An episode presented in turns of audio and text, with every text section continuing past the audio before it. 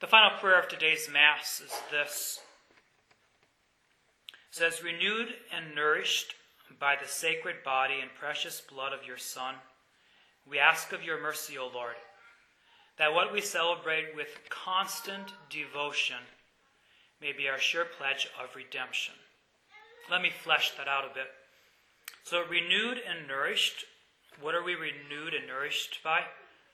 By the sacred body and the precious blood of, of the Father Son. When we receive Holy Communion, whether it just be the sacred host or even just be the precious blood, we receive Jesus completely body, blood, soul, and divinity.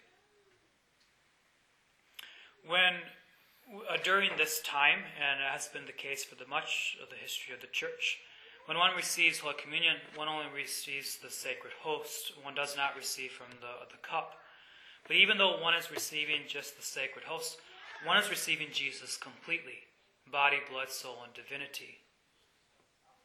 So it, it continues, you know, we ask of your mercy, O Lord, that what we celebrate, what do we celebrate now? It's, it's the passion, death, and resurrection of Christ. It's God becoming one of us and giving himself to us in this great sacrament of the Mass. So, what we celebrate with constant devotion, constant devotion, not devotion just sometimes when we come to Mass, but we're to have devotion all the time when we come to Mass. And that begins already when you're at home. And, and you know what you decide to put on in coming to Mass, the clothes you wear. And then, of course, how early you come to Mass. You know, does one try to come to Mass just to get there right before, you know, the sign of the cross, or does one come beforehand and prepare one's heart? As you many of you know, we pray the rosary here before Mass, about a half hour or 20 minutes before Mass. Many of you come for that. That's, that's a great way of preparing for Mass, is get in your heart, you know, leaving behind those things, you know, that are at home, those things that work, leaving that behind and, and just coming before the Lord with great devotion, with great, uh, with great care, preparing one's heart. Throughout the Mass, that's, that's very important. But even after Mass, um, something that, that was, was very common back in the day, and it's still in some churches. Do you remember how before Mass no one could talk in church unless it was very important? And it was the same case at the end of Mass. No one could talk in church unless it was very important. I can remember as a kid attending Mass in Neumatic and Father Raphael Stovik, um, a brother of mine, were, were talking, and I can remember him coming over to us and, and, and shushing us, you know. I don't know if it was before Mass or after Mass, but that just image really stands out in my mind of, of the priest telling us to be quiet.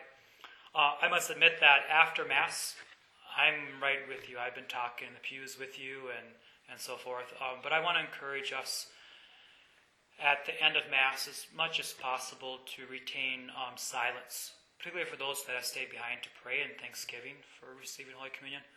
Um, but also just to that we might come to understand the sacredness of, of this church, that it's different. It's different than the gathering area. It's different than outside. It's different than, it's even different than a Protestant church. You know, most Protestants, you can talk as much as you want before Mass or after Mass and they encourage it, which they can because they don't have the Blessed Sacrament.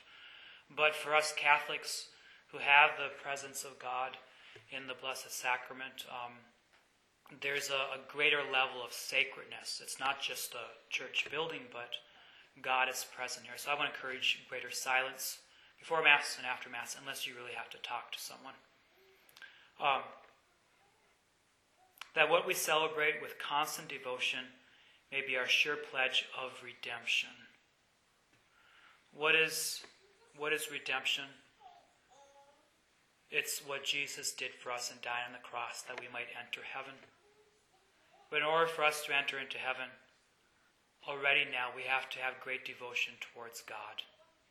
So, folks, at this Mass, let's pray for that grace the grace of great devotion towards the one that we receive the sacred body, and the precious blood of the Father's Son.